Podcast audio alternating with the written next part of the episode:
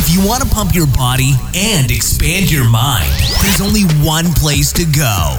Mind Pump. Mind Pump with your hosts, Sal DiStefano, Adam Schafer, and Justin Andrews.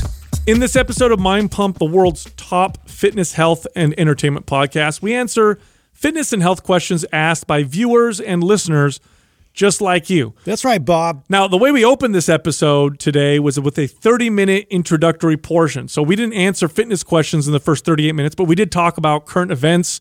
We talked about scientific studies, some cool stuff uh, in that first 38 minutes. But if you want to just skip to the fitness questions, that's 38 minutes later. You're a skipper. So I'm going to give you the whole breakdown of today's episode. We open up by talking about The Rock. He bought the XFL for $15 million.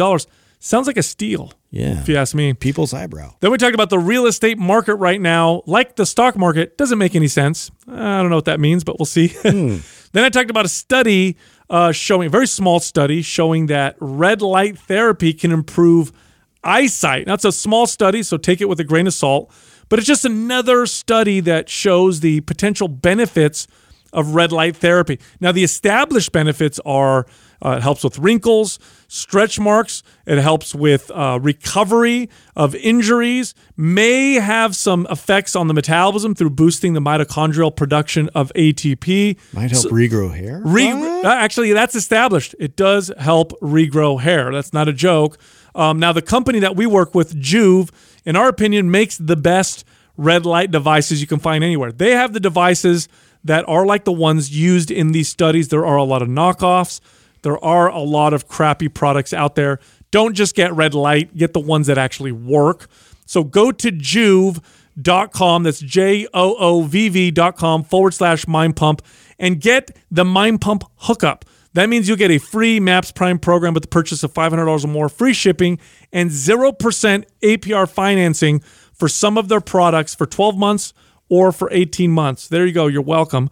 Then we talked about the Artifact Company. This is a really interesting. You won't want to miss that one. Then we talk about conspiracy theories. I came up with a new one. Actually, I didn't. I got a meme that pointed me in that direction. So hold on to your hats. That one hurt my head. Then we talked about a new motor electric company called Lordstown. Um, and then I talked about fasting and the ketogenic diet. I'm trying to maximize my brain's performance right now. So I'm not so much focused on strength, I'm more focused on cognitive performance. This means I'm not eating any carbohydrates. I'm on a, a higher fat ketogenic diet. This is what works well for me. And I'm eating a lot of grass fed meat. It has a better fatty acid profile, easier to digest. And my favorite company that delivers grass fed meat to my door is ButcherBox. Now we Best. have a massive hookup with ButcherBox right now. If you go to butcherbox.com and use the code MindPump, you'll get some exclusive offers that are saved only for Mind Pump listeners. Then we got into answering the questions. Here's the first one. This person wants to know if you can't get a full eight hours of sleep, should you take a nap during the day? Does that fix the problem? Does it help? What's the deal with that? Now, during that conversation, I talked about one of my hacks. I like to take a 20 or 30 minute nap during the day, but I use Brain FM. Brain FM plays uh, certain sounds and music that gets your brain into the sleeping wavelength. It actually gets me to sleep faster and deeper, and then I wake up more refreshed. If you go to brain.fm forward slash mind pump, uh, we hooked you up with a discount and a free session, a free, excuse me, five session trial. Here's the next question. This person wants to know if, if it's hard for you to get enough food throughout the day, uh, what are some good ways to implement more food, like larger meals, snacks, shakes?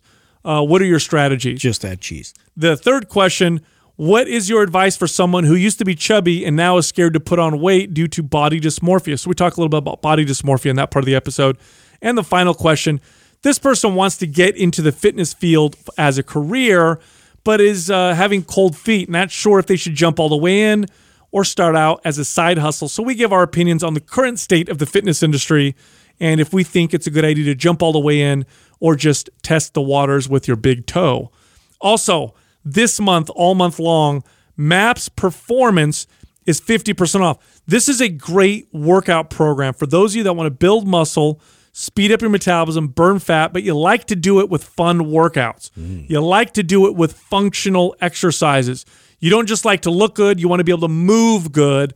That's what MAPS Performance is all about. So it's got traditional and non traditional exercises in it. It has a special emphasis on mobility. In fact, this is the only MAPS program with uh, mobility sessions specifically designed to improve the way that you move. This program is one of our most highly rated programs. We don't often put it on 50% off sale, but we are this month. Here's how you get that discount. Just go to mapsgreen.com. That's M A P S G R E E N.com and use the code GREEN50. That's G R E E N 50, no space, for the discount. Hey, I got a question for you, uh, sports experts. Ooh, sports ball trivia. Big news in sports these days. Well, you know how we were talking last time about how the ratings that they were anticipated crazy ratings Yeah. for Oh, NBA, MLB. wah, wah, wah. They got not what they anticipated, and then it dropped considerably. And we were speculating about you know what could have caused that, whatever. Political. too political is what a lot of people are saying. It's too much, whatever. I know Brendan Yeah. Schaub said the same thing uh, on his podcast. He thinks the same thing. That's why he, he thinks their their ratings went down. But anyway, so for a while now, there's been there there've been, and I, I say a while over the last I don't know twenty years, there've been these competing leagues that have tried to compete with you know these these these big league Yeah, uh, the like- monsters. yeah, like the NBA, MLB, the NFL, right? Like XFL. Remember the XFL has been tried a couple times. Oh yeah. Could not compete because nobody wants to leave the NFL. Do you think it's prime now? Do you think it's prime now to compete with these leagues? No, You still don't think so? no, hmm. I don't. Because I, think heard I, the Rock. The Rock bought XFL for fifteen million, I believe. Maybe Doug could double check my numbers. seems Which it is cheap to me. It seems like it's Yeah, inexpensive. especially for, million? especially for the Rock. That's like a month's you know, month's pay. he or went through the ca- he went through the couch cushions. Yeah, he's like, oh, I'll just buy this thing. You know what I'm saying? Oh, I got 15 million. here. right. He might have just bought it for the URL. So Who you so you still don't think it's like let- like let's no, say no, really? I don't. No, How come? I just because those brands have, have established themselves so well. I mean, there's people all over the world that migrate to the United States to play in those leagues, bro. Mm-hmm. It's not just here in the United States that those brands are big. They are they're continuing They're to grow. international brands. Yeah. And yeah, but if they keep losing, of course they could always. it doesn't matter. You know, you know why? Because even if it, it, even if it's awesome, right? It'll always play second fiddle to those brands, and it'll be scoffed at. It'll be like, "Oh, it's the XFL." You know what I'm saying? Oh, you're good in the XFL. That's cool. It's it's uh, So it won't. it's kind of them. similar. It's kind of similar to how how Division One athletes look at Division Two athletes. Like my good buddy could have went to a Division One school, but he he would have had to redshirt, and even then he would have fought for a starting position, or he could have went to D two and been a fucking stud. Yeah. And none of you know who he he was. He was one of the, he was leader in sacks and interceptions. He was a badass in D two. Didn't go to the NFL afterwards. Mm-hmm. Nobody It nobody does happen, but yeah, it's it's, it's rare. Right. Uh, yeah. So yeah, I mean, I could see that too, and also with like the UFC versus something like a Strikeforce uh, back in the day. You know, that's kind of like a, a- in terms of like them being able to get the the top talent. uh, They're always going to go to the UFC. Okay, that's- so here's my question then. Okay, so it'll be a feeder league at best. well, I was just going to say, fine, they can't. They're not going to surpass. Even if the NFL, let's say all these big leagues, uh, just continue to tank. I think they could always pivot out of it. But let's just say they keep continuing to tank. You still think XFL wouldn't beat them, but what would be their role? What place? How would you make it successful? You know what I'm saying? so okay, is there money to potentially be made there? Okay, maybe. Um, I certainly wouldn't want to run a business like that where it's like they where the the NFL is going to poach all your best players, just like I think Justin just said it right with the like with uh, UFC. You're, they're gonna you're gonna all these other leagues that could potentially compete with these. They'll never compete. They'll just end up being feeder leagues mm-hmm. because they have so much money they're they can't they can't hey, they can't give contracts like what was just given to uh, to Mahomes. I mean, you you can't give a contract like that. Yeah. yeah. Mahomes just got like a what was the what was the number that Mahomes? five hundred and four million. Yeah, like, that? was, I had like a half a billion dollar contract. Wow. Like yeah, Yeah, the whole. X the whole XFL league won't Yeah. even be worth that. Yeah, exactly. It's worth fifteen million. It's a You know what I'm saying? sneeze. You Yeah. can't you can't have a fifteen million dollar league and pay an athlete a half a billion dollars. you know what I'm saying? That's hilarious. Yeah, Yeah, it's- it's, not even on the same planet. It's right. It's comical, right? And and what will happen is, you know, even let's say they then there's a lot of guys coming in a D two or even D one that didn't make it to the pros. that would love an opportunity to go play, just like arena football. Arena, football, football, is a thing. you the Canadian League. Yeah. You know, there's there's actually leagues over in Europe too that that do uh, you know some bit of football, but yeah, uh, yeah, at best it's going to be kind of like an arena football kind of entertainment thing. And I heard like actually that when they relaunched the XFL, it was picking up a bit more steam than it did the first time around. So maybe that's where The Rock had interest. Was like, oh, it had a little bit of traction. Okay, so time. what I think they did smart the second time around was they didn't try and compete with the NFL season.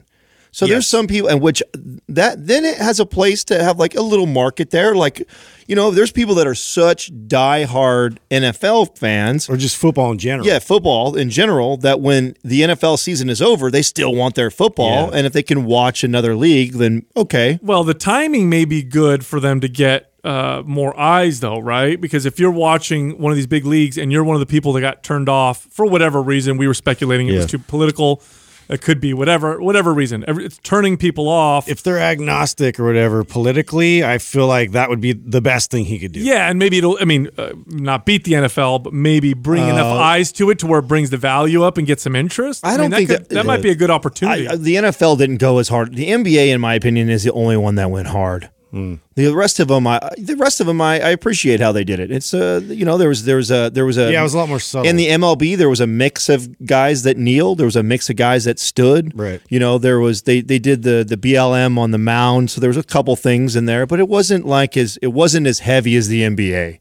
The NBA was like in your face about it the entire viewing, everything from what you were viewing, what you were listening to, uh, you know, and then on top of that, the commercials that were being promoted during that time. So they, out of all the leagues, they went the hardest on that. I, the NFL, no, I don't, I don't see.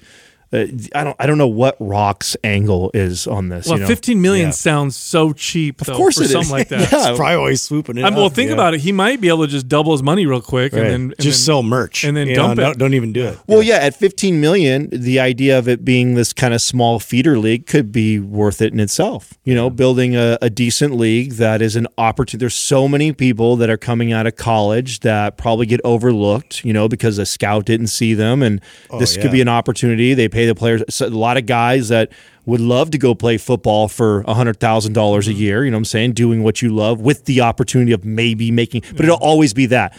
I do this XFL in hopes the NFL finds attention to me. Yeah. Do you guys ever? Do you guys remember that women's football league where The lingerie football league. was that what it was called? yeah. So condescending. You know what was condescending about but it? that's how they, they knew they had to get views by doing something like that. Well, here's the part that was funny to me. I've seen a couple of the games, and the girls are badasses. oh yeah, yeah. Like, there's they are- legit tackles. They're they're Oh.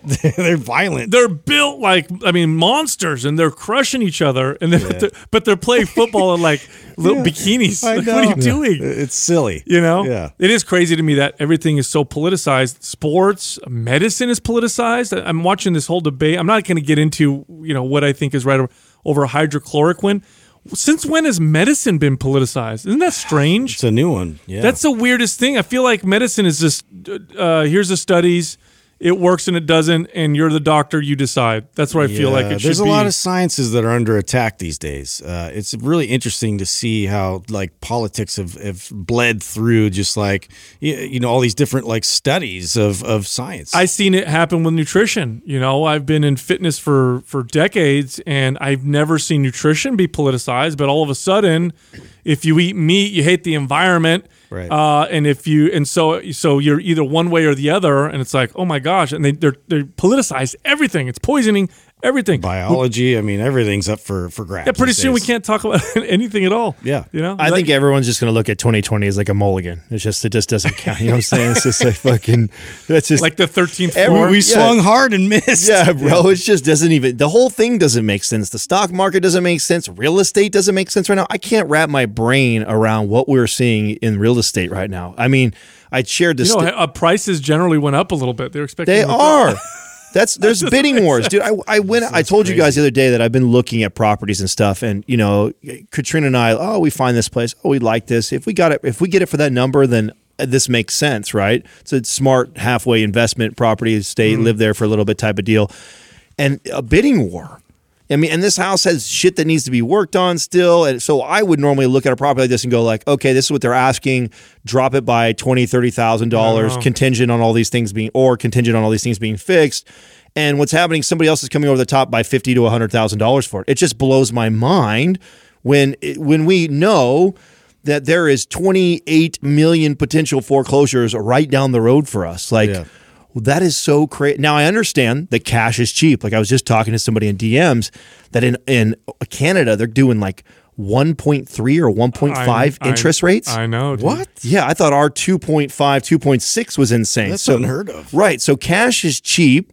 And so what we're seeing is opportunists and investors that are coming in all over the from everywhere that are mm-hmm. buying up these places. Yeah. But I mean, sooner or later, they even run out of money and they've bought all their investment properties. So when is this thing going to really reveal itself on what like the new reality is going to be in real estate? Just doesn't make sense to ah, me. buckle your seatbelts. I know, Bi- know. Bitcoin is up finally. Oh, Remember- Hey, remember- oh, told you, motherfuckers. It's the long play. It's the long play. Finally Well, made a dollar. Yeah, exactly. We all got Bitcoin and then like went down. yeah, but you that's- forgot all your login, oh, right? Oh, dude, I don't even know my logins for it. No, I, you it's- didn't, I bro. did. Well, I have Katrina's got a safe, so I'm Okay. saying, like, yeah, we got it somewhere. because you know what happens if That's you a common thing I've heard Yeah, if you can't get in, you're done. Yeah. There's Yeah. no way to Yeah. get. There was one guy. I can't think get I, it. I think I said this on the podcast. This one dude had like millions of dollars of Bitcoin because he bought it back when it was like dirt cheap. Yeah. Yeah. and he wrote the the codes down on a piece of paper and the, it lost the Forever paper. gone. Yeah. never could never re- Yeah. get get his. Uh, I his mean, I looked at it as gambling money, Crazy. anyways. I told you guys that back then, you know. So it's I'm not, you know, 1000000s or Mm-hmm. ten, even tens of thousands invested. I mean, thousands of bucks in there, and you know, if it turns into something, it turns into something. Dude, hey, I got to bring up a cool study that just came out. It's a Hmm. small study, very very small study. So I'm gonna I'm gonna give you a little disclaimer. Take it with a grain of salt, okay? But this study used uh, red light therapy. And by the way, if you're listening and you have a Joovv red light, before you proceed with what I'm about to say, do your own research. See if you if this is okay. This is just the study that I read, right? So people using red light on their eyes, okay, looking into the red light for short periods of time, had improved eyesight from doing this. Wow. So they theorize. So the way red light therapy works is the the red light. There's particular wavelengths that you'll find in in the, in the right devices, right? So Joovv does this. The this particular wavelength hits the cells, and it causes the mitochondria to produce more ATP. Uh, Remember, the mitochondria of cells are like the like the engines uh, of the cell. They're the energy producers, and the more efficient they are, the you know better your muscles work, the faster your skin regenerates, the you know your hair grows better, you, you recover faster.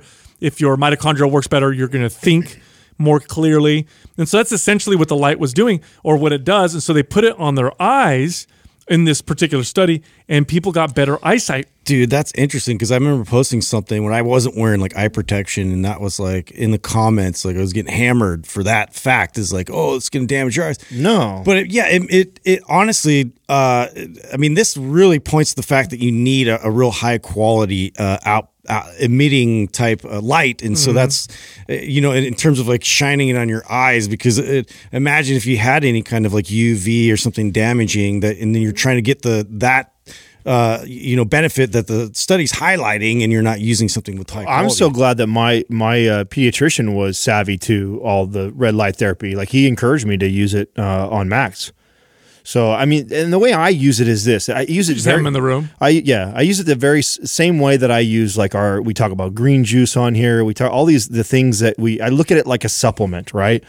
If I am if I know that it was a day where I didn't get much good natural sunlight, where I didn't spend at least 20 minutes to an hour outside absorbing the sun, that's when I'm like in front of that light. Well- and if I have a consistent week where I'm spending, you know, I, we're going to the beach in two days. We'll be there for four days. On, I'll be out in the sun. I won't. I'm not worried about getting Mm-hmm. my my red light therapy. Right, right. So Jessica's using it on her belly because obviously she's now in the third trimester to prevent or help uh, with stretch marks, which it has clinical applications. But you know, here's the thing: like we, we talked about creatine many, many times on the podcast. Creatine is by far one of the best supplements you can take across the board. Now, lots of studies are showing its health benefits, and people are actually starting to get it to use it for wellness purposes. People who don't even care about building muscle and strength are taking creatine because it helps with cognition, It helps with heart health. And the way creatine works is it helps your body produce more ATP. Exactly what red light therapy does. So shining this on the biggest organ on your in your body, get your mind out of the gutter, Justin, is your skin, right? So you stand in front of us with your Thanks skin Thanks for acknowledging it. you're going to produce boom Yeah. you're going to produce a lot more uh, atp in your body so those that's going to give you some health benefits as a result of it Wow, that is cool. You know, I was just reading something. Obviously, we're in the podcasting space, and uh, there's like all these different types of markets kind of popping up now that I'm paying uh, attention to.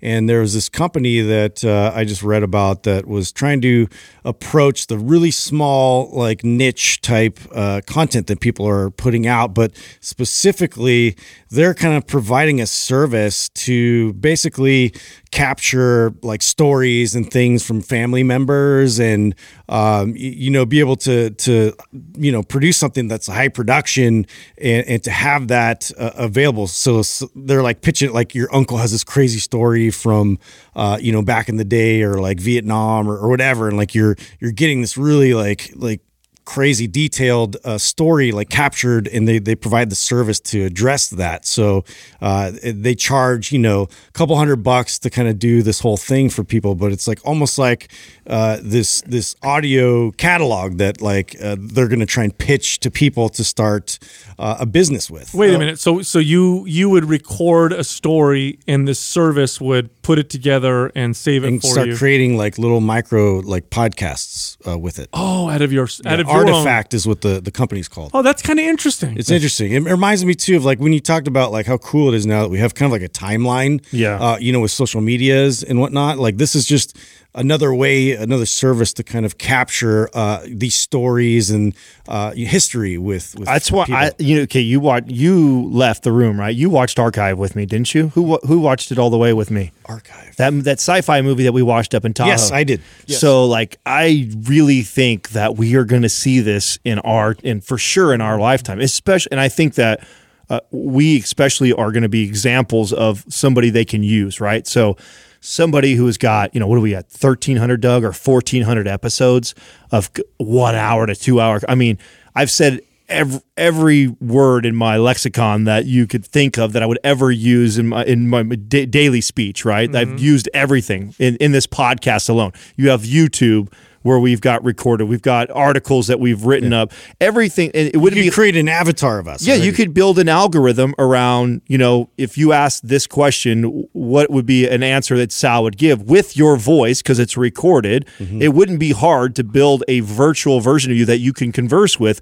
Why would this not be a business that when you go and you die, Creepy. that I have an opportunity as your, you know, someone who's related to you to say, hey, I want to spend that, you know, ten thousand dollars to create a virtual Sal that I can then communicate with.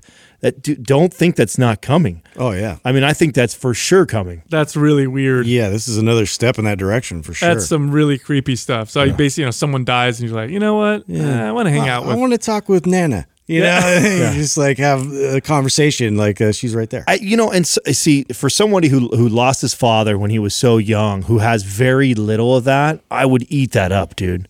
To be able to potentially communicate, even though it's a virtual version, and people think that's weird, or I wouldn't want like. Someone like me would 100%. I would rather have that than what I have right now. Right now, I have very little information that's related to him that I can't. I would love to know if does he think like me? If I asked him a question, I know how I would respond. Would he respond similar to me? Like, are we alike? Would we have things that we get? I mean, all that stuff for someone like us, like your son's son will will have that. I think for you know your your grandchildren, your great grandchildren. Now, here's how I think this would be used. Would it? What if celebrities uh, pay to have companies do this for them, and then you could rent, you know, talking to The Rock or whoever. You know, hey, do you want cooking lessons? Would you like to talk to, you know, what's that guy's name? Uh, uh, the, the the dude in the restaurant. Emeril, Uh, yeah, whatever, Emeril, whoever, right? or the guy with the mullet. Yeah. Gordon Ramsay. Yeah, there you go. You know what I'm saying? I mean, I could see that. oh, you can sure. monetize that for That's sure. you know what I'm saying? Yeah. Like, oh, you want personal training from Adam Schafer? You know, it's really you. Like, ah, you know, you suck. You know, Yeah. yeah, your butt needs to get bigger or whatever. I think it's a say. family thing more, more, more so than anything. I, I think it's like the future of how you'll it like how you think of think of it too. If it was something like a funeral homes started to offer something like this, where um, imagine this uh, a one hour, two hour, five hour, whatever you want to think about, reel of Justin. Justin dies, you know, 50 years from now or whatever, and you go to his funeral home and it's a digital screen that I can click on and I can watch, you know, Justin's favorite moments, Justin's sports, Justin family, Ju- and and you're Justin's deepest secrets. yeah. Oh my gosh. No, I mean, I mean, don't you think that would Leaving be those rad? pictures in the shower. Yeah, I mean, think of think of a family member that's passed for one of you guys. You don't think that would be so cool to be able to go and like I don't know, man. It's hard to wrap my mind Yeah, around it is. that. It's, it's such a new thing that it's yeah, it is really hard to like uh, really visualize it. super weird. Yeah. Speaking of weird, obviously we're in a weird time, and conspiracy theories are just. I feel like it's boy. prime. No, no, I don't got a new one. Well, Okay. kind of maybe, maybe I do. So you know, it's it's, it's like conspiracy theories are flying everywhere, and Justin and I love for entertainment purposes. We love to sit down and share them and talk about them and We we kind of filter it out that way. and know? then and then I read this meme, and then something dawned on me. So I'm going to read you the meme, and then uh, well, I'll tell you what dawned on me. So here's what the meme says. It says, "Just wait until conspiracy theorists discover they're part of a conspiracy Yeah. to use conspiracy theorists to spread I disinformation." got, I got somebody sent me that same meme. via conspiracy theories. Yeah. So that's essentially what it's saying is, you know, uh, what if everybody's being manipulated by all these? And I started thinking, especially politically speaking, if you're on one side, you think that this is what's crazy and this is what's running the world. If you're on this side, you think, what if everybody's just being manipulated like crazy? Yeah, I just feel like it's a big. What do you mean, uh, what if? Cluster of chaos that they just like they're spreading out anything to to just get people like all over the place. Like they, you don't know where to go and to turn to for truth. I mean, Yeah. what if to me that's dude, I think you're naive if you think otherwise. Yeah. right. I think you're naive if you don't there's so much money and power behind all this stuff that we're talking about to think that we're not all being manipulated and being no matter which I don't care who you subscribe to or what channel or what side you're on the political fence if you think that you're not somewhat being manipulated by the, the information that you're only getting read or fed I just follow money and people in power. Th- those are my two go tos to see how the trends uh, move in, in terms of world, you know, climate, and also like what kind of policies are trying to be enacted. Well, I just live by that that that old saying that you know believe uh, n- half of what you see and nothing that you hear. You know, so it's just like I, I need to see it with my own eyes first of all, and then even then I'm going to question it. You know, if it's even reality or true, especially if I see it on fucking social media, then it's already fallen in that probably not real. And if I hear it, I don't believe it until I see it. you It's know? just it's just crazy to me. It's uh, and of course it makes sense. You know, if you're on if you're running one side, you would want people to believe one type of conspiracy theory or series of theories to discredit the other side and side and maybe create fear. And the same thing happens for the other side. Don't think for a second. Well, I mean, they I aren't just, doing that. I just feel it stems back to getting people separated. I mean, like it's a very effective tactic uh, to spread misinformation to just get people like completely uh, consumed by their own bias, so they won't even listen to other conversations or change their mind or unify and collectively unite, so that way that actually moves in the right direction. The more separated you can keep everybody, the worse off we're all going to be. Yeah, you know, you know what the antidote to that is? Is to be present and then just talk to the people around you. Yeah. And connect with real people in front of you and you'll find totally that- different experience. And Oh. I'm sure you guys just go to like I've everybody's so nice, like in person. You go talk to them, doesn't matter what background they're. Well, you know, Brendan Schaub brought something up because he when he was talking about the whole uh, NBA thing and professional sports and where it's going. And you know, one of the points that he made that I wasn't even aware of is the what percentage of people are actually on social media. And he says that there's one in 50 people are only on mm-hmm, social media. Mm-hmm. And so right now, a lot of the conversations that we have and a lot of the, the, the things that we share or we talk about are things that we're seeing on Twitter and Instagram. It just and seems a lot louder and bigger than Right. It, It is. seems so, but it's not even the majority. It's it's not even it's not even these little eruptions. yeah, it's not even different close places. to half the majority. Mm-hmm. It's like it's it's a very small percentage of the population, and many of them are just loud. They're they're loud, obnoxious, regardless of what side they're on. And and I think taking that at face value and understanding that, well, I'm not going to get myself caught in this bullshit because you're not even a representation of fucking real people. Mm-hmm. I meet real people every day. and When I talk to them, they're fucking fine. And most they're people, normal. Most people are reasonable. Most people want safety. They want security. They want what's best for their family. They want opportunities. That's most people. And again, mm-hmm. most people are reasonable when you sit down and you can talk, uh, unless they're everybody's riled up from social media. You have normal conversations. You can have good discussions. It feels good to to go out into the real world and be present. And and we're not doing that as much as we we usually do because we're all at home. Right. That's the frustration is, uh, you know, that other side of it is like this whole virus thing has really put a wedge in, in that even further. Totally. Yeah. Totally. I got something for you guys. Transition into business talk. So uh, keep an eye out for a company called Lordstown. Lordstown Motors. They're a elect right now, like the the electric car, you know, thing, and especially electric trucks is becoming super competitive. Right? You saw Oh, yeah. Tesla. Re- Tesla. Tesla revealed Oh, like the semi. just no, just No, regular just trucks, regular, yeah, pickup, pickup trucks. trucks. Oh, yeah, okay. Tesla did theirs first. You know, GM and Ford's Ni- working on theirs. Nikola or Nicola, however you say it, it their theirs coming out now. This Lordstown, okay, also backed by GM, was an old GM factory. They are they're backing them financially.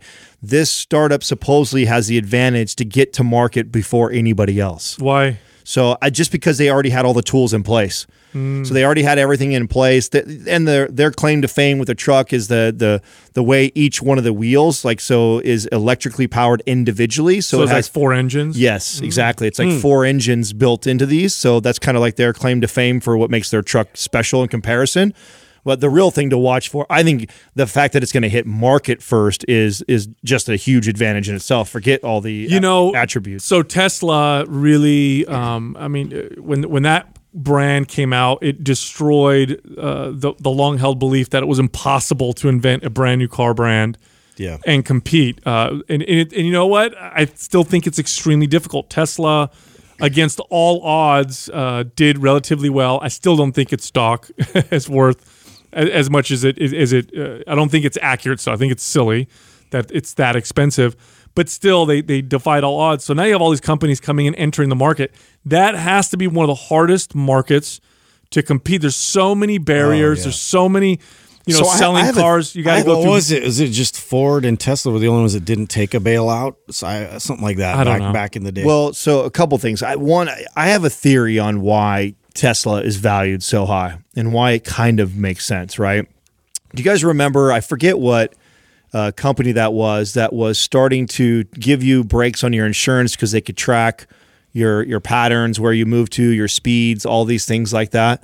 So I think that of all the the car companies that are out there, Tesla is going to provide more uh, digital information for advertisers and things like that than any other car company. Now imagine a car that is that is that that that, that digitally ran, right? So that's on a mm-hmm. platform like that. If, you know, he can literally tell you that Justin goes to the grocery store 13 times a month. This is the short store that he That shops advantage. This is where it's this is where he's where he's at. This is what gas stations he uses. Think of the advertising power, and then you have this massive monitor inside of your car. It's literally like what Mir is doing right they'll, now. they'll be the first to communicate to all the different, uh, uh, yeah, oh yeah. tech So ima- and imagine the sensors and things out there. Imagine when your car becomes an advertising tool Sure. that is extremely accurate to your behaviors already. That is extremely valuable. so valuable. here so so that Like is Minority Report. that is amazing um, but i'll i'll give you a little uh, competition to that so nowadays you buy a brand new car you plug your phone in boom the screen becomes your phone all of that's already in your phone not necessarily the car no, it doesn't really. Not like that. it can it should it can be like if i go on my if i go on if i plug my phone into you know the the uh, suburban or whatever It goes to CarPlay. CarPlay comes up. The phone has all that information. The phone then can tell me where I want to go, where I don't want to go. More people, I think, like think about it this way: when you go and use your your dash or whatever on your car, you probably most likely stick to the phone CarPlay and not necessarily to the the Ford or the Chevy or the Toyota. So maybe so interface. so I could see how that know what I'm becomes. maybe they they Not have ass a, play. a way to to compete, but you're competing with a tech company versus a, you have car companies competing with a tech company on tech stuff. So who do you think has the bigger advantage? There? oh yeah, yeah. I, Right, I the, could the company that, that they have the ability to change the specs on your car when something comes out. Oh, we found out that cars that with a half of an inch lower on their suspension get in less accidents or deal with more shift. So all of a sudden they send that out. Tesla's cars. Oh, all I move. know, I know that. Part. I Part mean, of Their- so- their updates are. I used to crazy. train a guy that was very, very high up at Tesla, and I remember, you know, one day I was training him, and he goes, oh, cool, my car just got faster. I'm like, what? Yeah. Right. They, they just updated uh, something that now my car goes zero to 60 in like 0.4 seconds faster. I'm like, just like that? Just He's like that. Yeah. Yeah, they over just- the cloud. right and- or get better gas mileage or things like that i mean those Well, things it's electric, they, they yeah. have a- they, yeah right sorry they, they have better or run a battery longer you Yeah, get my, you my Yeah, point yeah. right so I they do. have they have the tech to be able to figure those things out integrated immediately you're just you're talking about car companies competing with a tech company I so know. that to me that's why it's valued so high in comparison to like some of these car companies yeah. yeah. All right, so I'm gonna I'm gonna uh, take us to a different topic. Um, you know, lately I've been changing my diet and optimizing things, not for physical strength and performance, but rather for mental uh, performance. Um, now, usually they're they're very similar, right? What's best for the brain is best for the body. But when you're talking about maximal performance, then they can diverge a little bit. So for me, in particular, for for brain sharpness and for performance, typically this is a ketogenic type diet. I'll do lots of fasting. Fasting, I feel sharper, I feel smarter. Both of those things are not best for muscle performance, strength, and, and, and those types of things. And so you you know I'm I'm in this position where I'm like, do I want to optimize brain performance or muscle performance? And I think this is a good topic to talk about because there are people who push their bodies to the limit who sometimes want to push their minds to the limit and sometimes one means you're going to suffer with the other one. Ketogenic diet does not give me the best strength and best athletic performance, but it oftentimes does make me feel sharp, alert, um, and so does fasting. Fasting not necessarily the best for performance, Right. Phenomenal for the way I think. it's good to kind of recognize that going into it so you can wrap your your brain around it so that way it's like uh, you know uh, because it is it, it is going to be frustrating like going back into the gym and you realize like you know it is going to affect the performance on some level like i uh, would go through periods where i would fast a few times uh, for that month and uh, you know it, my my performance in the gym was a little bit different uh, you know versus me being in a surplus or like even being on a bulk i could feel like a big massive difference in terms of energy and like really you know uh, uh, getting the intensity factor up uh, quite a bit. But it's good to go through these periods to uh, really focus on different attributes. So I, I do like think that it's it's important. Now, is the is the theory on that that why you get mental clarity from fasting and the ketogenic diet is because the that ketones is just a cleaner burning source of energy? That's the theory, and I don't know if this happens to everybody. Now, studies feels show that way for me It- yeah, so there's a lot of uh, it feels that way for everybody I've talked to. Anybody Yeah. that I know that have ran, here. ran the diet, whether you're you're pro it for losing weight, building muscle, or if you're using it for those reasons, the people that are using it to pay attention to mental clarity and sharpness, almost everybody I t- I don't think I've ever talked to anybody who says they don't notice that. Yeah, so the study studies show that ketones really benefit people with uh, cognitive issues, cognitive decline. So when you have somebody who has uh, dementia, Alzheimer's, have them go on a ketogenic diet or supplement with exogenous ketones, they notice improvements in in mental performance. When you're talking about healthy people, the studies are mixed. I'm just speaking of my own personal experience, especially when I fast. If I fast and I do it right, especially if I go into fasting already in ketosis, I am like even my eyesight feels sharper. It's very strange. I feel like I'm on uh, almost like I'm on caffeine, but a different type of feeling. You know, if that- Now, yeah. So there's a, a few different. Obviously, there's the medical ketogenic uh, diet. Like, so what would you say your your macros look like, and what do your meals look like uh, for your specific uh, ketogenic diet? Okay, so protein is higher than you would have on the medical uh, ketogenic diet, but not super high. I don't think I'm eating more than 120 grams Yeah. uh, of protein. what, what's your source too? Uh, oh yeah, so uh, grass-fed meat is got is my that's my top source for whether I'm ketogenic or not. It digests the best. Um, I feel the best, least amount of inflammation, um, and so like t- so. And then here's the other part: uh, two or three days a week, I do a fast for most of the day while I'm trying to focus on maximal brain, you know, cognitive, you, know, that feeling of being alert type performance.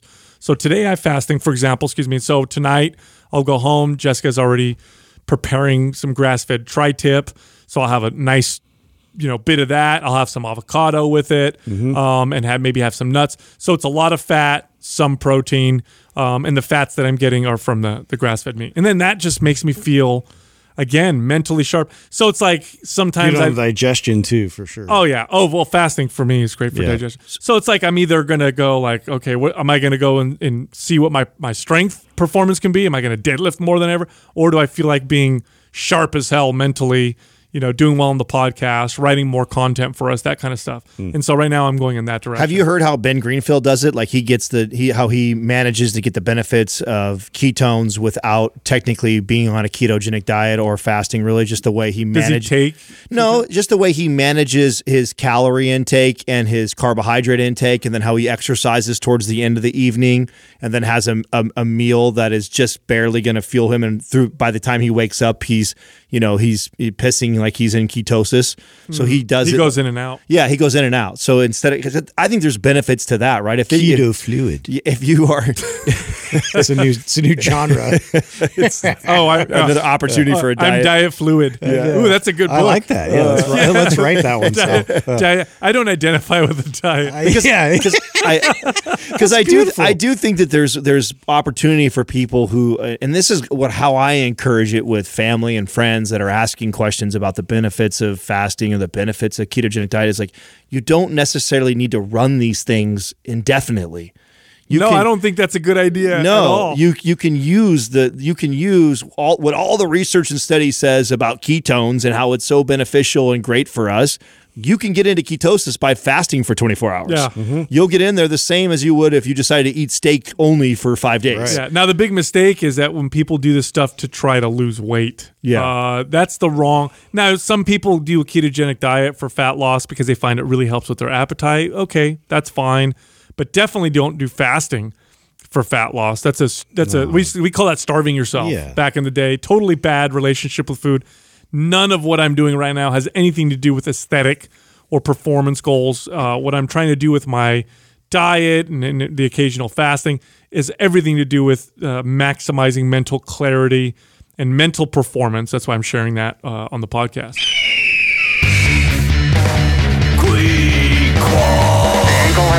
Today's to you by MAPS Anabolic. If you're looking to maximize your overall muscle and strength, MAPS Anabolic is the perfect place to start. With a full 30-day money-back guarantee, there is absolutely zero risk. So what are you waiting for? Go to mindpumpmedia.com and get started today. It's the motherfucking quad. Eagle has landed. Quiqua. First question is from C.W. Bousterman. If you're not able to get eight hours of sleep in a row, is it worth it to try to take a nap to make up for it? Well, okay, two things. Hmm. First, you can't totally make up for lack of sleep at night with naps, but it does help a lot. Right. Okay, so it's not like you're uh, you're fixing the problem. It's not. It's not. It's it's kind of like a band aid a little bit, but you definitely do get benefits. So It's study, like the, it's like supplements to Whole Foods. yeah, it's something like You know that. what I'm So- saying? Like it's it's better than you not, right? Right, But right. then you, Whole Foods are the way to go. Good nights, full nights, the rest. Yeah, so let's let's say you get six hours of sleep and you don't nap, and you compare yourself to take, getting six hours of sleep with a nap. You're going to get better health. You're going to get be more alert, less inflammation if you add the nap. But if you compare that to a full hour, eight hours of sleep at night, it's not going to be uh, as good. Now, Adam, when you had uh, your- your Max is now, um, I mean, he's still he's still a little guy, but he was just born not that long ago. Crazy how fast time flies, by the way right? um, sleep is obviously one of the first things that is just not the best when you first have a baby. Were you finding yourself napping? Were you doing anything like that? I actually didn't nap at all, and I'm actually uh, you're putting me on a front street here. Uh, I'm actually not a good example in this because um, it was only a short while. The, the 30 days where I was home with Katrina uh, was the only real 30 days that my sleep was really interrupted. Um, she's taking taking that on completely herself.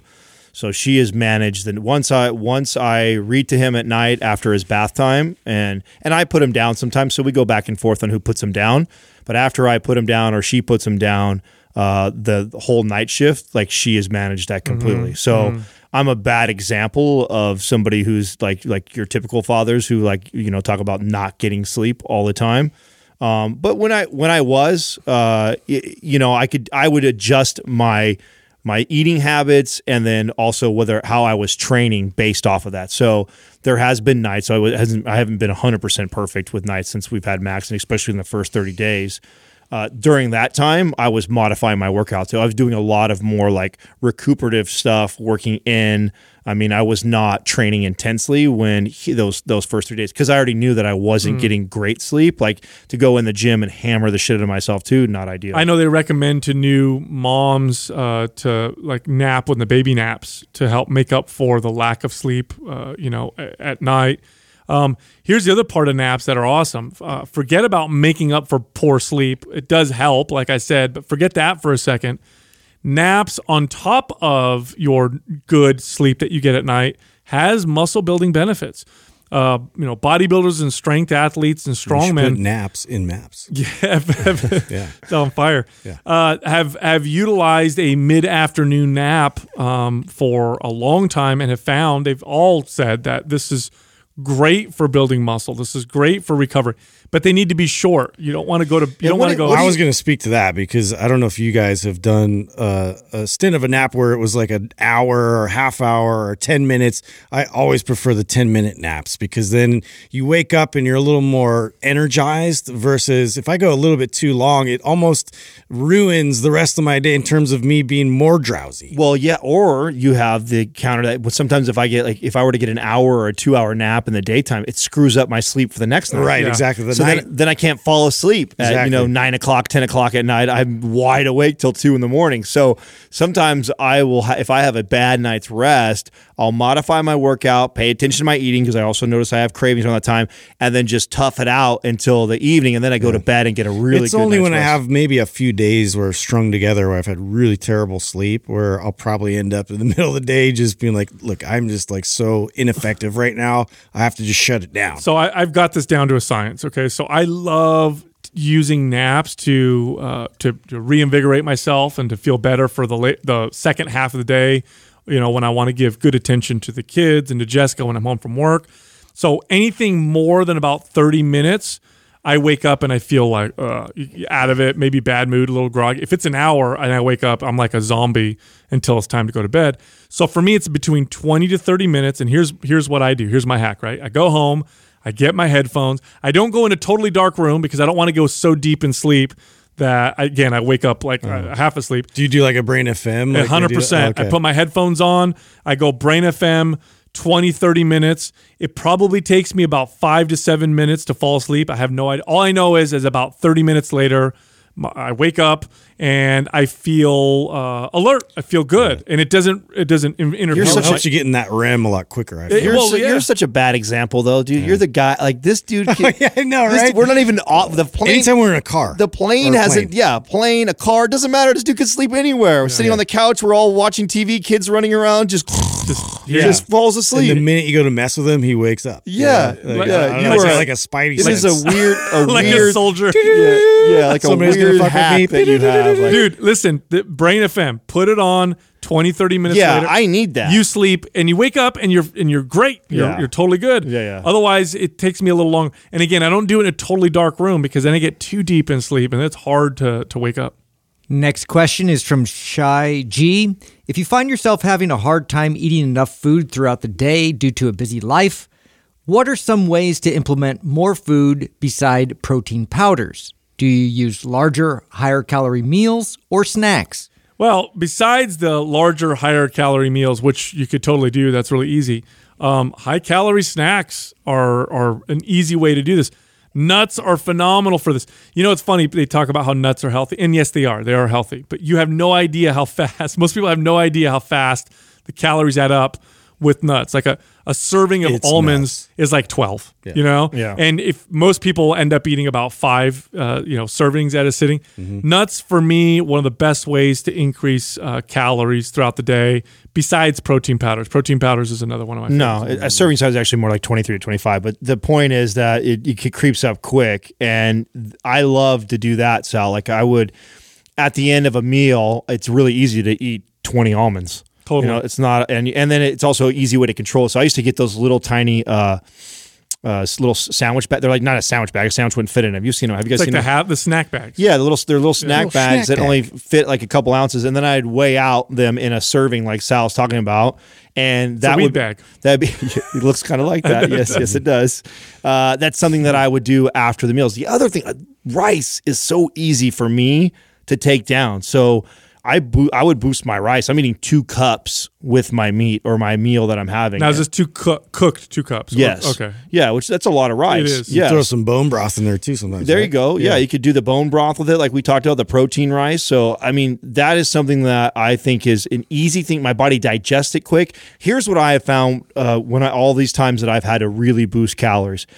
The mistake that I uh, made consistently over and over again was thinking that I need to get this calorie intake, and then I would choose these like really high calorie foods all the time, thinking that that was the best approach. And what I would find is it would fill me up and then i'd be like three four o'clock in the afternoon and my goal was 5000 calories and i'm only at 2000 and now i've got like the you know the last three hours of eating i've got to try and get 3000 calories. It's i'm screwed so i had to i had to get ahead of the game. I had to do it early.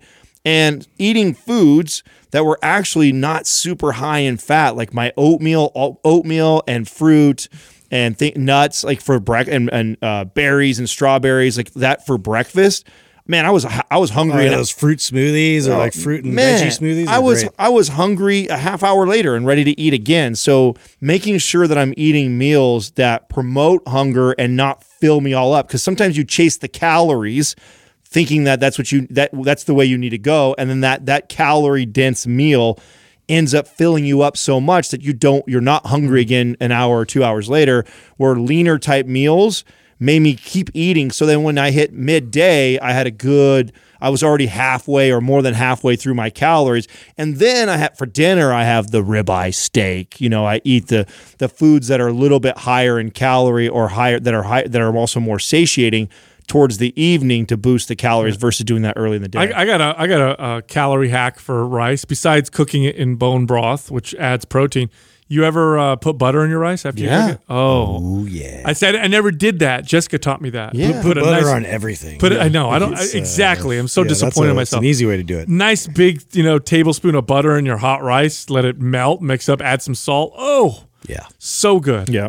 Next question is from Jose M279. What's your advice for someone who used to be chubby and is now scared to put on weight due to body dysmorphia? Okay, so uh, so again, I'm I'm I'm not an expert in uh, you know the psychology behind body dysmorphia. I have a lot of experience with it just through training clients, and in my experience, the most effective thing I could do as a trainer for somebody who has any type of body dysmorphia, whether it be you know I need to build more muscle, I'm too skinny, or I'm afraid to gain weight, or any of that stuff, is I would take their focus off of how they looked and focus completely on performance.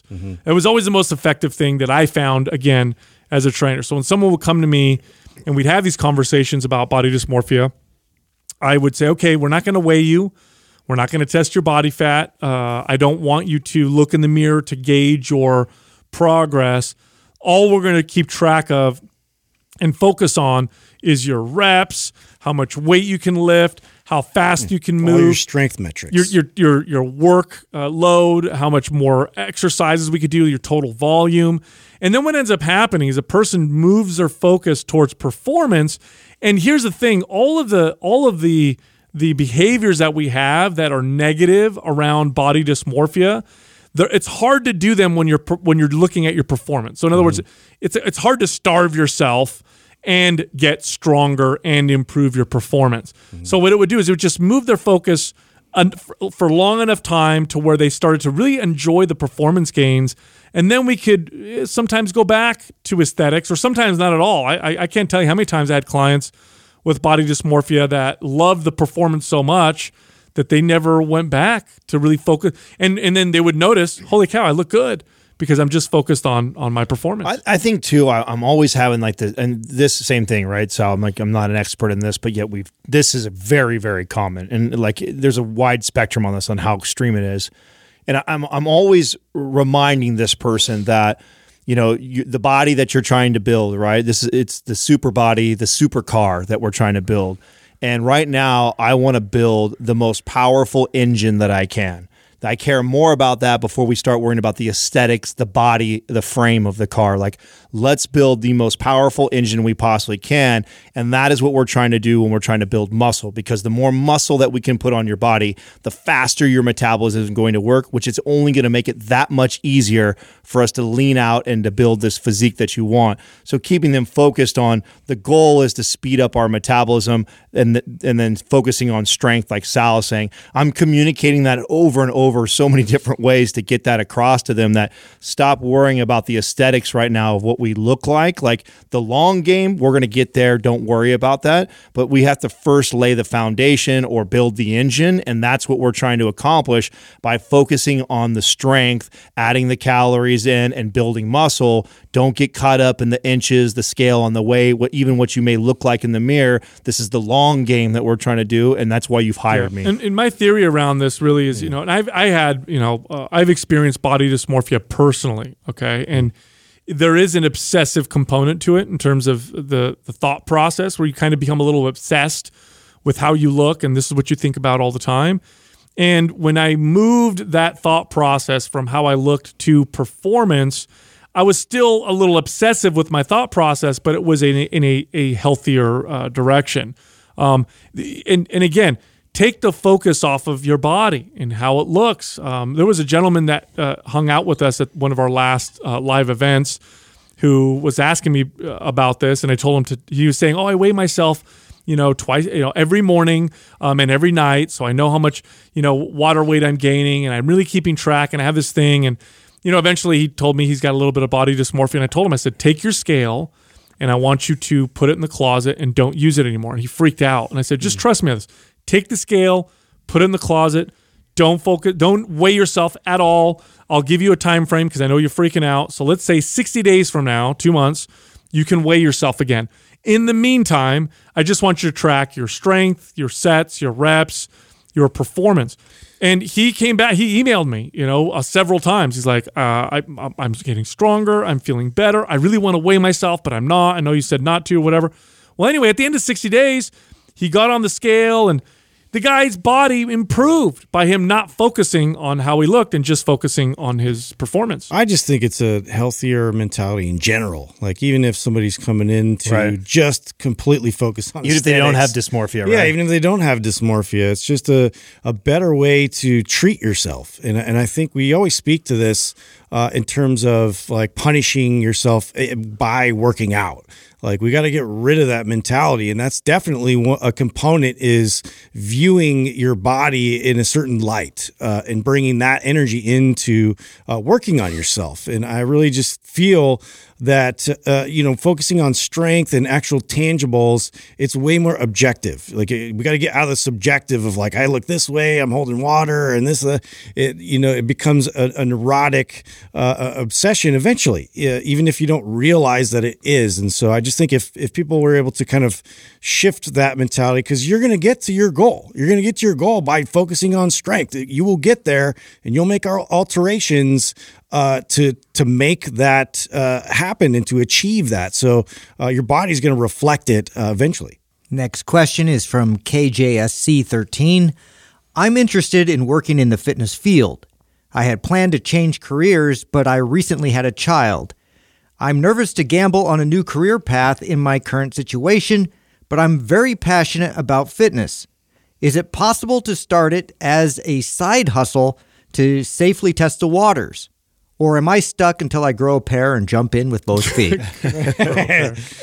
Well, so I, I have two thoughts on this. Uh, one, I understand your position with with uh, uh, having a child. You know, when we started Mind Pump, I was a, a in a different position than when I had started uh, other businesses. You know, when I opened my wellness studio, I was I think 23 years old. Um, you know, I didn't have any kids. Um, and so uh, the way I would do things is I would go all in because, in my opinion, you don't know if something can work unless you give it your best. You know, if you give it half your best and it doesn't work, is it because it wasn't meant to be, or is it because you weren't able to give it your full attention? And so I would always give my full attention. But then I had kids, uh, you know, I had two children, and a mortgage, and all these other responsibilities. And we started Mind Pump, and it was different. It was different for me because now I was responsible for other people, to, and I didn't want to take such a big risk and potentially harm, you know, people that are dependent on me. And so we did kind of have to do it uh, on the side. So it is possible to te- test the waters as a side hustle, but you're not going to get nearly the performance you would get or nearly the the answers that you're looking for unless you jump uh, all the way in. And so I don't know what the right answer is for you. I don't know your whole financial situation. I don't know if you have savings that'll carry you for, you know, X amount of months while you're figuring things out. I don't know those things. So it's really it's a tough thing, uh, a tough decision. Now, if you're somebody and you're like in your 20s, like, hey, I just you know graduated college and I don't have any kids, I'm not married, and I'm still living at my, living at my parents' house. My advice would be go all in. You have nothing to lose, go for it all the way. But because you have a child, um, it's a little bit more. Uh, it's a little more nuanced. I would still caution that person. Um, I, I'm glad you shared that story about you with Mind Pump because it's true. I mean, Mind Pump really did start like a side hustle. Um, it was a passion project. Um, we weren't focused on we needed to make money at all. It was uh, something that we all felt passionate about and, and wanted to test and see. You know, can we do this? So absolutely, you can do that. The reason why I would caution you, and I would even caution the young kid who doesn't have kids and has all time, it's a weird fucking time for our industry. Yeah. It's it's a weird time for us. I mean, we uh, to, very uncertain. We we have lots of conversations uh, off mic about the direction of this company and trying to understand and figure out what exactly is going to unfold in the next 12 months and what is the space going to look like i mean we they're already doing surveys on people that are saying that you know 25 plus percent of them will never return to a gym that's a big chunk of people so the landscape is definitely changing. It's it's changed in uh, our two decades that we've been involved in it. I mean, we look at us now. We were brick and mortar, uh, you know, owning either facilities or managing and running them, and all one on one with clients. Like we don't do any of that anymore. Mm-hmm. Uh, so it's it's it, it's definitely evolved in our time, and I think we are in the middle of it evolving again. And so. I, I caution anybody who is thinking about moving into this space without really thinking about like where and how you how you want. I, I do think. Uh, and following our, I think there's value in this. Like I, I, get asked this by a lot of trainers that are right now that if you are not investing in uh, written content or virtual content, regardless if you want to be an in-person trainer or run a franchise studio, it doesn't matter to me. Uh, we live in this this digital virtual streaming world now uh, there's a ton of value in starting to uh, acquire real estate in in all these different mediums right now regardless of what part of the space that you want to belong in i think that is a must i think that is mm-hmm. something that if you're consider and you can do that on the side while you're doing other things that that to me uh, it, when i think of the things that have made Mind Pump really successful or that why we have continued to have success, a lot of it is not the stuff that you listen to on the podcast. You listen to the podcast, you enjoy the show, you maybe you identify with one of us, you like that, or we present really good information. Probably Justin. That's yeah, probably yeah. Justin.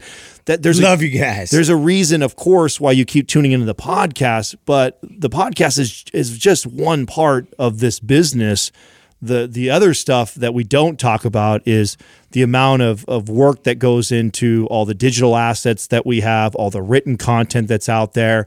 That's really what that's the that's the engine of this this beast.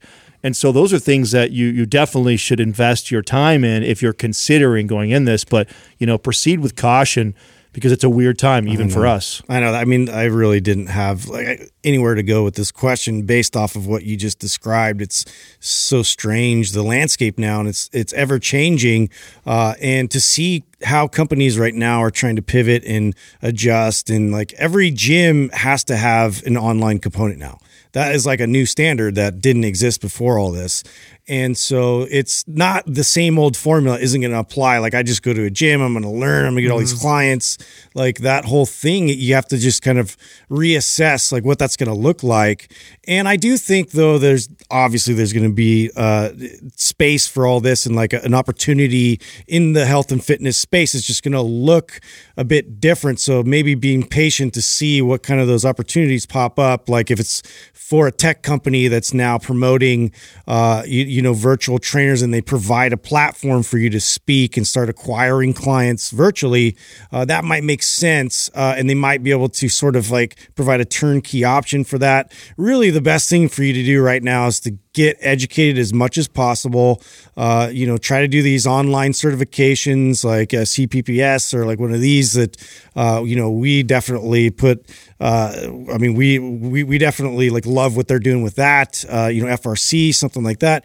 Just just try to kind of really understand the environment uh, you're dealing with right now. Yeah, it's. Um, but I will say this: look, uh, the although the fitness landscape is changing, the demand for help in health and fitness It's not gonna go away. Is growing. Um, I just read something this morning. No, it's just how it's delivered. Right. And I just read this morning 12% of Americans, and this is based off of blood tests, uh, you know, looking at blood markers and waist circumference. Okay. So, based off those numbers, they estimate that about 12% of Americans have good metabolic health. 12%. So, that leaves 88% of the country um, is in dire need of a fitness professional's services, a good fitness professional services.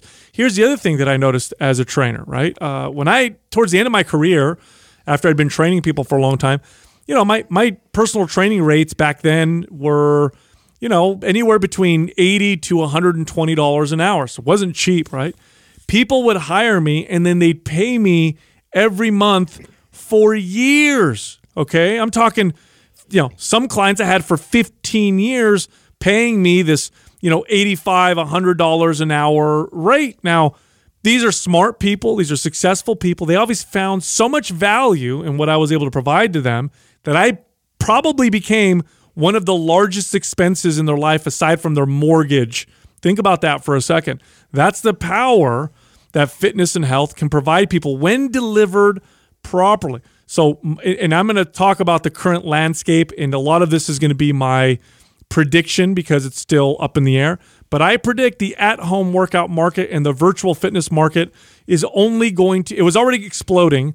It's going to continue to explode. I don't think the demand is going to go down at all. I think we're going to see an increased demand for virtual fitness or for fitness for children as schools continue to be, you know, at a service. Oh, as- absolutely. and as they start to reduce their funds for PE and physical fitness, and now we're starting to see children being affected by poor health. More and more parents are pulling their funds together. I know this. I was just in a phone call uh, last night with a group of parents, Mm-hmm. and we're talking about what we're going to do with our kids because California schools aren't in. And I'm like, hey, do you guys? Would you guys like a fitness component for the? Physical education. Yeah. And they're like, absolutely. Do you know any good trainers? We would love to pull our money together and pay them. So you got five parents willing to pay a trainer, you know, $100 an hour to take their kids through I love some that- kind of I a love that workout. space right now. Oh, it's amazing. So, and you look, you just had a child. I guarantee you, I know this already. I already know this before and probably still now, but I knew trainers, moms who just had babies who then service the new mom uh, market in fitness. And they would all take their babies together and meet at the park or whatever and do Stroller work- workouts. and all Yes. that stuff. Strides. Yeah. yeah, huge. So th- this market, it- we're saying caution because pay attention, watch, you know, try and be smart about it. But this fitness and health is not going anywhere. The demand is only growing. And if you look at the health of the modern world and how it's declining, uh, Western medicine has no answers. All of the answers lie in the fitness and health space. We are the ones that hold the answers to the chronic health problems that are plaguing us today. It's not the doctors, it's not the hospitals. There's no drugs, there's no medicines. You need to build a resilient body. That's it, right there, 100%. Look, Mind Pump is recorded on video as well as audio. Come check us out on YouTube, Mind Pump Podcast. You can also find us all on Instagram, including Doug.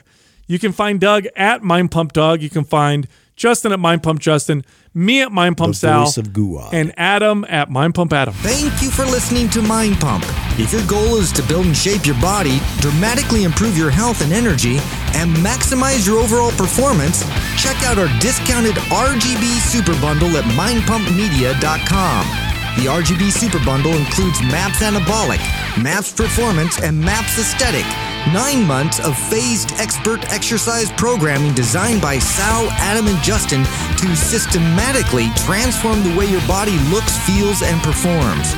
With detailed workout blueprints and over 200 videos, the RGB Super Bundle is like having Sal, Adam, and Justin as your own personal trainers, but at a fraction of the price. The RGB Super Bundle has a full 30 day money back guarantee, and you can get it now plus other valuable free resources at mindpumpmedia.com. If you enjoy this show, please share the love by leaving us a five star rating and review on iTunes and by introducing Mind Pump to your friends and family. We thank you for your support, and until next time, this is Mind Pump.